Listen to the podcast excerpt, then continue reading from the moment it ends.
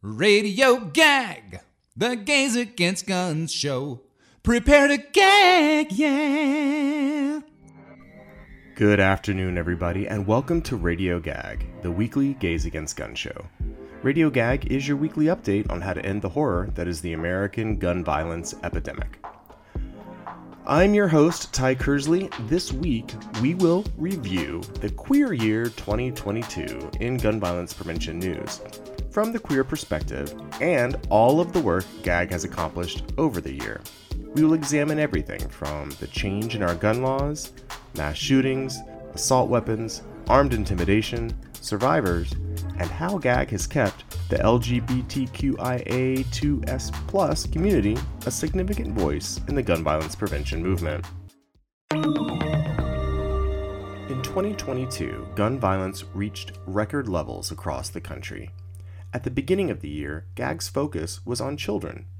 The CDC had released a report that the leading cause of death among American children and teens was guns, not cars, injuries, or cancer, but guns.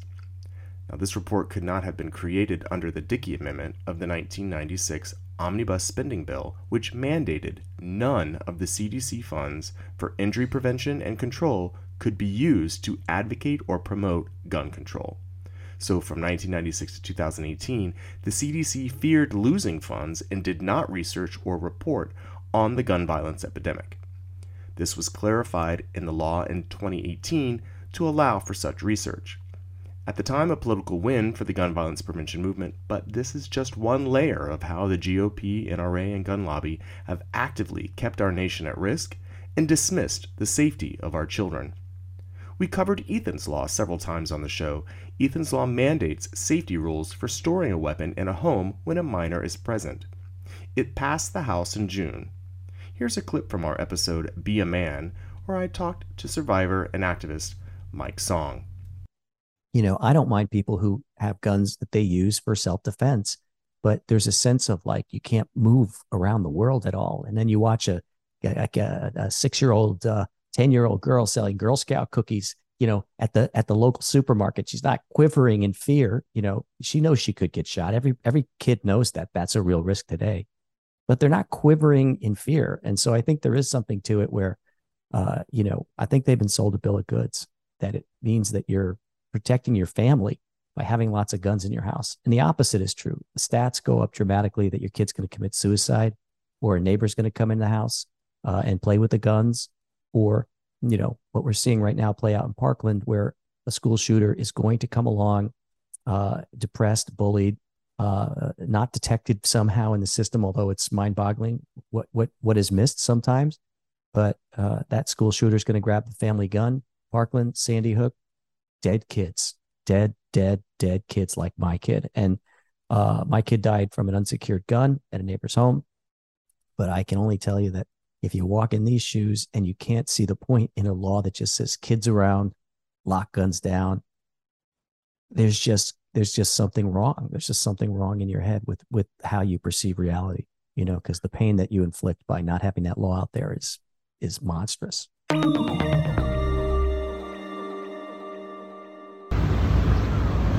Extra, extra! Supreme Court threatens New York gun safety laws. ABC 7 ignores story. Extra, extra. Supreme Court threatens New York gun safety laws. Next, Radio Gag spent several shows discussing the Supreme Court case called New York State Rifle and Pistol Association versus Bruen, a 100 year state law limiting concealed carry in New York State. Gag protested as queer newsies in front of the Times, Fox News, and other stations shaming the major media for not covering this story, until it was too late and the law was overturned in June, leaving New York State and New York City politicians scrambling to keep the most visited and densely populated areas safe with gun free zones. New York Governor Hochul slammed concealed carry ruling as permit seekers skyrocketed. Other states were affected by the ruling, but New York State created new requirements to obtain a concealed carry license. 1. Proof of completion of a firearms safety training course. 4. Character references, a list of former and current social media accounts for the last three years, disclosure of an applicant's spouse or domestic partner, any other adults residing in the applicant's home, including any adult children of the applicant, and an in person interview of the applicant with the licensing officer. Next, a new federal law. Biden signed the most landmark gun safety legislation in decades on July 11th. It includes $750 million to help states implement and run crisis intervention programs, incentives for states to pass red flag laws that allow groups to petition courts to remove weapons from people deemed a threat to themselves or others. In addition, the bill expands an existing law that prevents people convicted of domestic abuse from owning a gun to include dating partners rather than just spouses and former spouses. It also expands background checks on people between the ages of 18 and 21 seeking to buy a gun. The FBI already has proof this law works. These background checks have stopped dangerous individuals from purchasing guns since this summer, or at least purchasing them legally.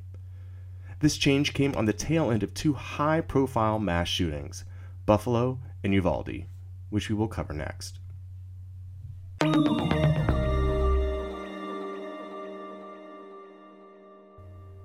You're listening to Radio Gag, the Gays Against Gun show, here on listener sponsored commercial free radio, WBAI. We are here every Tuesday at 2:30 bringing you the latest in gun violence prevention movement news. If you miss a show, you can listen to our previous shows at any time on the WBAI website or on any major podcast platform.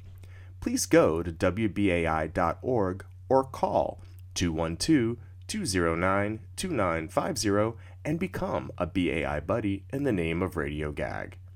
Thank you.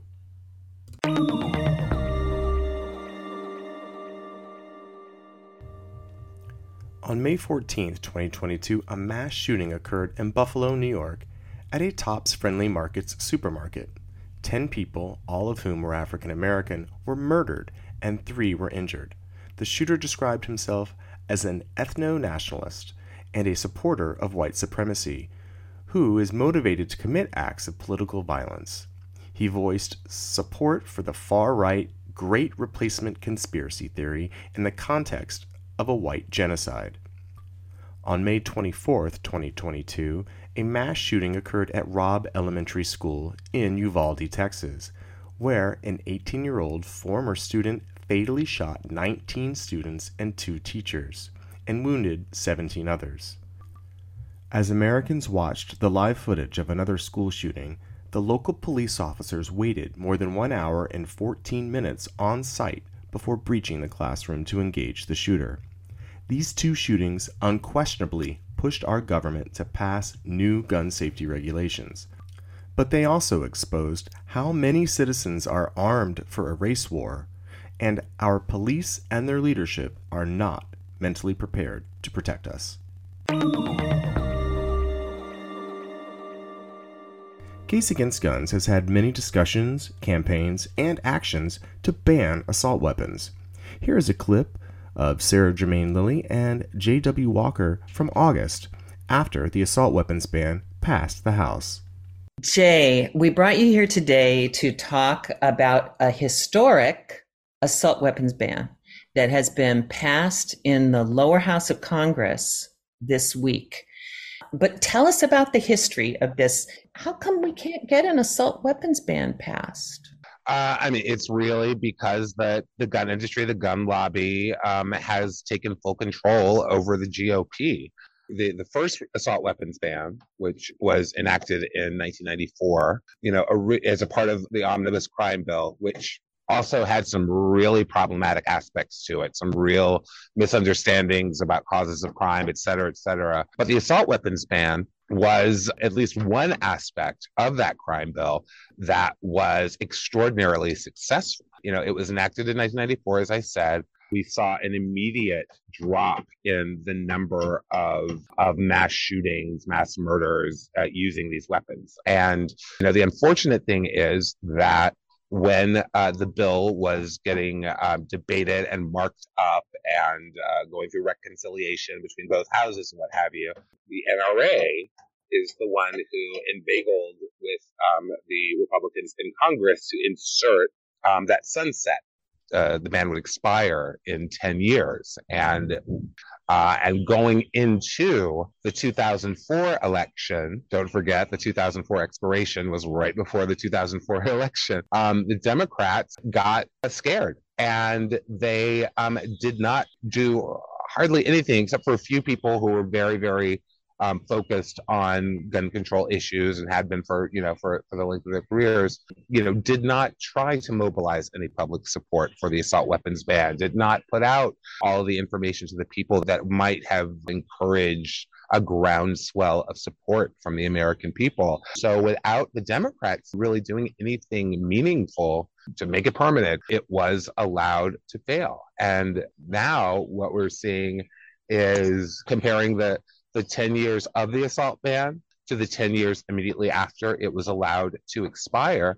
Uh, almost three times as many mass shooting events, mass, uh, you know, mass murders, and over four times as many dead in these mass shootings. So, I mean, the data is all there. You know, the NRA, the Republican Party have managed to have effective messaging, perhaps up until now. The fact that the Democratic Party has re embraced um, the need for sensible gun control legislation over, you know, the last certainly over the last six years since Gays Against Guns was founded in the wake of, of Pulse Orlando, that we've had elected officials brought into Congress on the issue of guns. And it's a positive uh, development. And the fact that the House of Representatives was able to get this ban passed is extraordinary.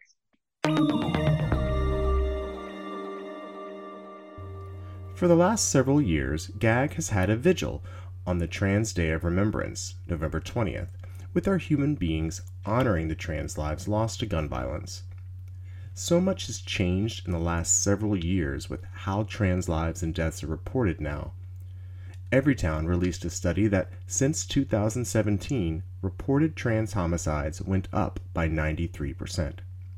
Now, part of this is because of the better cooperation with police and journalists reporting these deaths properly and respectfully.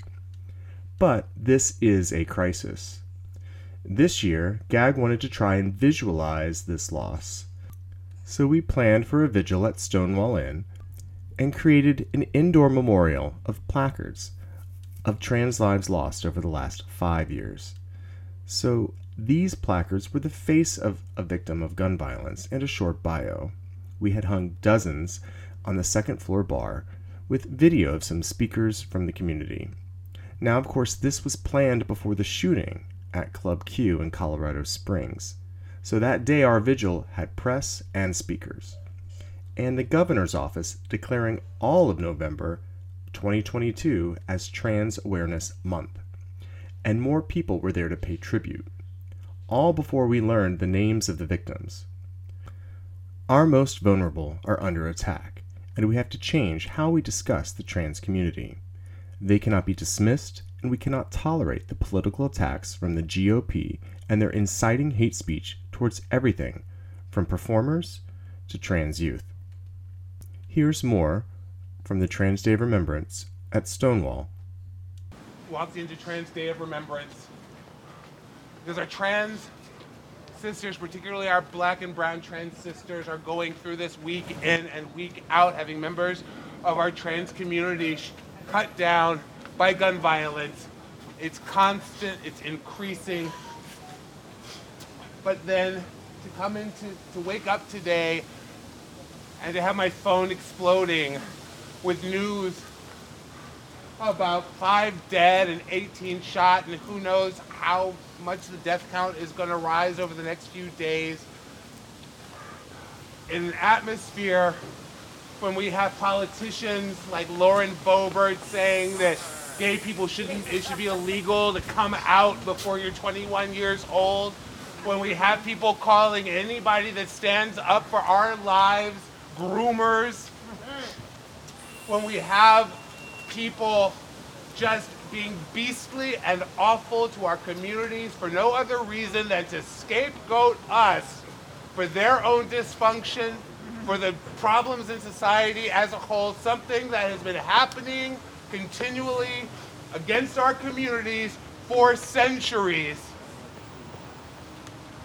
But we stand proudly, we stand up for ourselves, for our lives, for our right to live, for our right to love, for our right to gather in our in our in our in our places that are so important to us, our bars, our nightclubs, our night spots, the places that used to be the only places that we could go to be ourselves, and in some cities around this country are still the only places that LGBTQIA2S plus people can go and feel safe and secure and surrounded by love and warmth and community.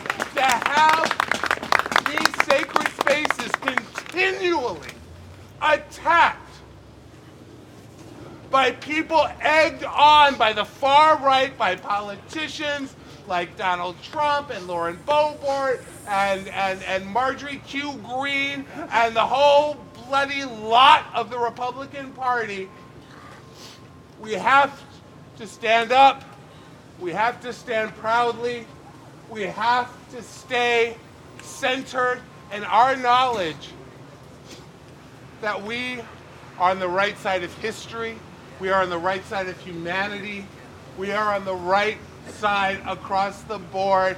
And they, those people so filled with hatred and sometimes their own self loathing for what they feel inside of themselves, Preach it, Jay. That they are the lost ones.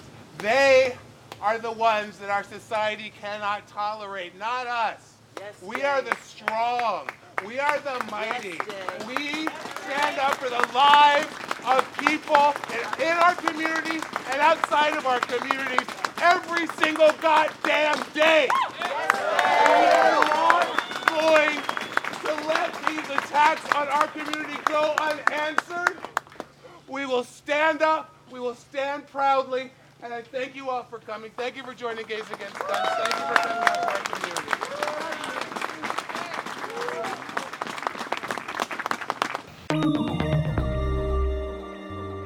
Armed intimidation is on the rise in our country, and while GAG was in DC for the National Vigil, we held a press conference concerning the recent armed protests and attacks centered around Drag Story Hour. Our LGBTQIA2S plus communities are under siege. And our federal government and our law enforcement have been ignoring us. When these Proud Boys and Patriot Fronters and Three Percenters and whatever they want to call themselves, these modern Klansmen, decide that they are going to arm themselves and harass and intimidate and threaten members of our community in person, in our sacred spaces, in the places where we hang our glowing balls of light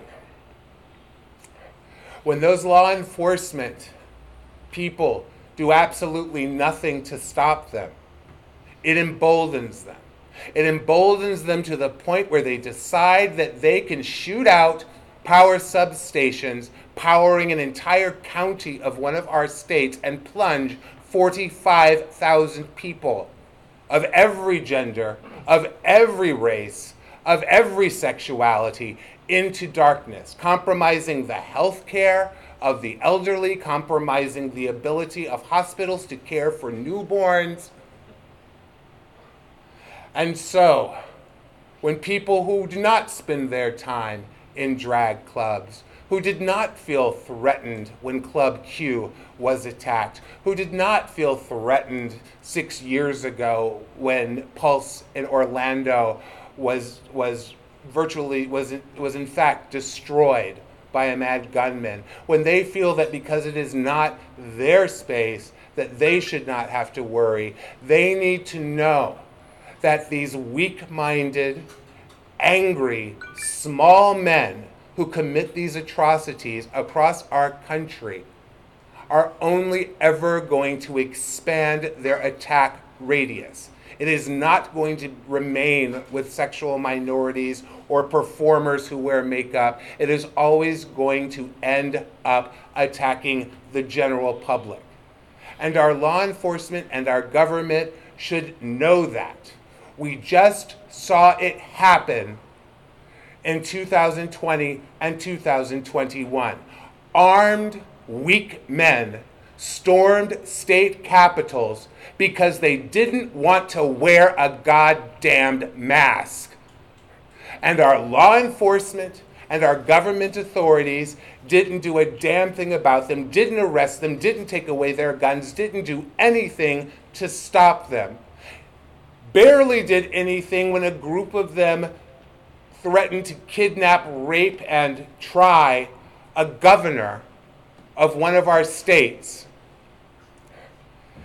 And then they acted surprised when our capital was stormed on January 6, 2021, even though Congress people were begging for more safety, more security, more help in dealing what they and I and many people in Gays Against Guns and many people who fought in the resistance against the Trump administration for four years knew was going to happen on January 6th. Well, we are seeing that inaction repeated right now and their failure to recognize that these organizations, these Proud Boys, these three percenters, these Patriot Fronters are terrorists, are domestic terrorists. Our legislators need to accept that and begin legislating real laws that will result in real consequences for these domestic terrorists. And until they do, and until law enforcement starts using the laws that are already on the books that prevent people from armed intimidation of American citizens, those laws are on the books right now. But our law enforcement is not using them to go after these people. And we're going to see things like what happened in Moore County, North Carolina, escalate. They are going to continue to get worse until people recognize this domestic terrorist threat for what it is. To find out more about working with us, please go to gaysagainstguns.net or follow us at Gays Against Guns NY on Facebook and Instagram, or Gag No Guns on Twitter. Also, go to our Human Beings Facebook page for a more personal look at gun violence victims and their stories. Also, be sure to check out our website to learn more about actions. Sign up for info about meetings and actions at gagsignup at gmail.com. Remember, all are welcome to come to GAG meetings. And the best way to get involved is by becoming a BAI buddy in the name of Radio Gag. A BAI buddy is someone who keeps our unique volunteer run radio show going by giving a small donation every month. And just a modest monthly contribution can help keep us on air here at WBAI. Just go WBAI.org, scroll down to BAI Buddy, or call 212 209 2950 and become a BAI buddy in the name of Radio Gag. We want to thank all of our WBAI buddies and donors for your support this past year. Thank you.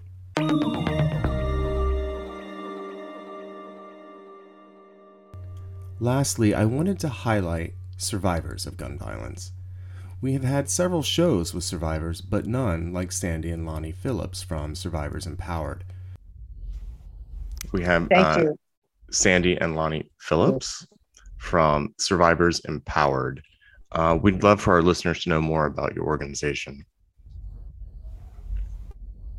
Well, our organization started several years ago. Um, we had been affected by Jesse's death, of course, um, back in 2012.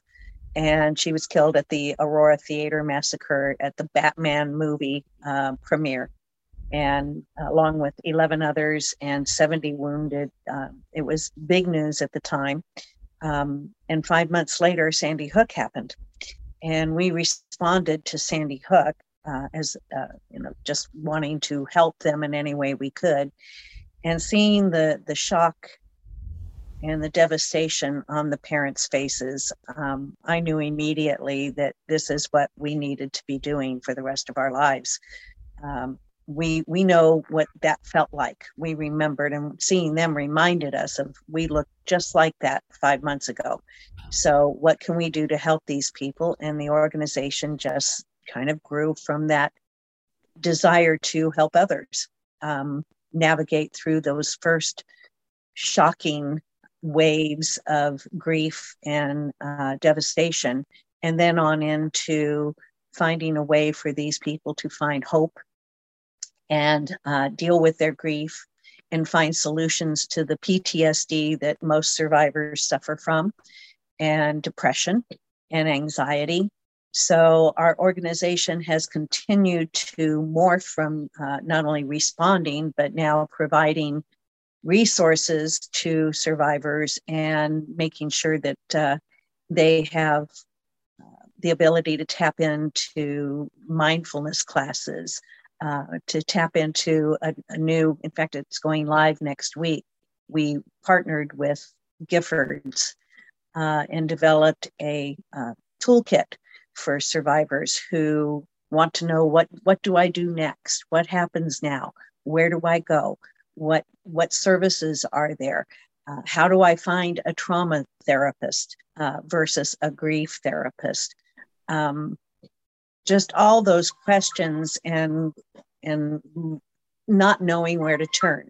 Excuse me i guess we need to kind of redo that huh? That's fine. But um, not knowing where to turn is is really the the first thing that happens. We were in texas jesse was killed in colorado and we were sitting there going well, what, what do we do? Do we get on an airplane? Do they call us? Do we do we really know in fact that she's dead even though we told he was all those questions just eh, eh, you know whirl around you and um, make the situation even harder to to deal with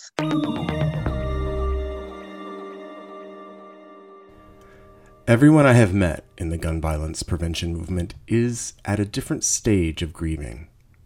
Becoming a survivor of gun violence is for the rest of your life. There is a start date to grieving, but not an end date. I saw Sandy in action during the conference, a mother who had recently lost her son. She repeated, He was my only son, over and over again. She said, I don't know what to do. Her trauma filled the room. Sandy immediately stepped into action, holding her hands, helping her breathe.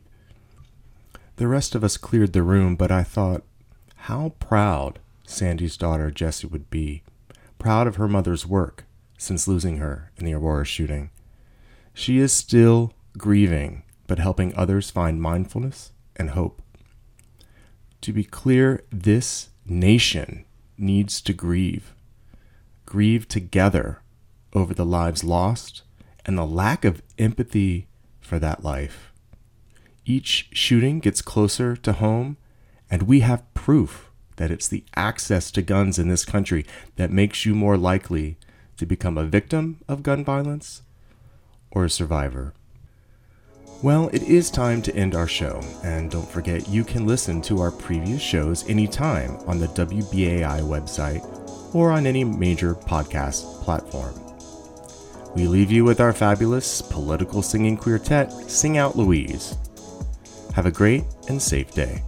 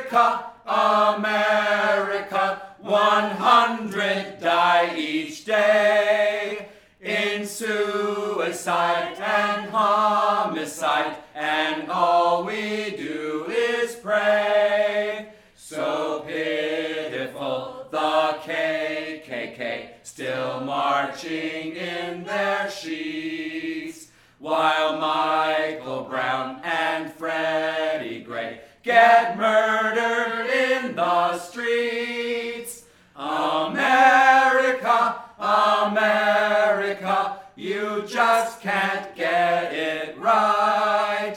Why can't we see equality for black and brown and white? So pitiful, the toxic Trump. You lie with every word. You Russian whore, you stupid chump. Your cabinet is absurd.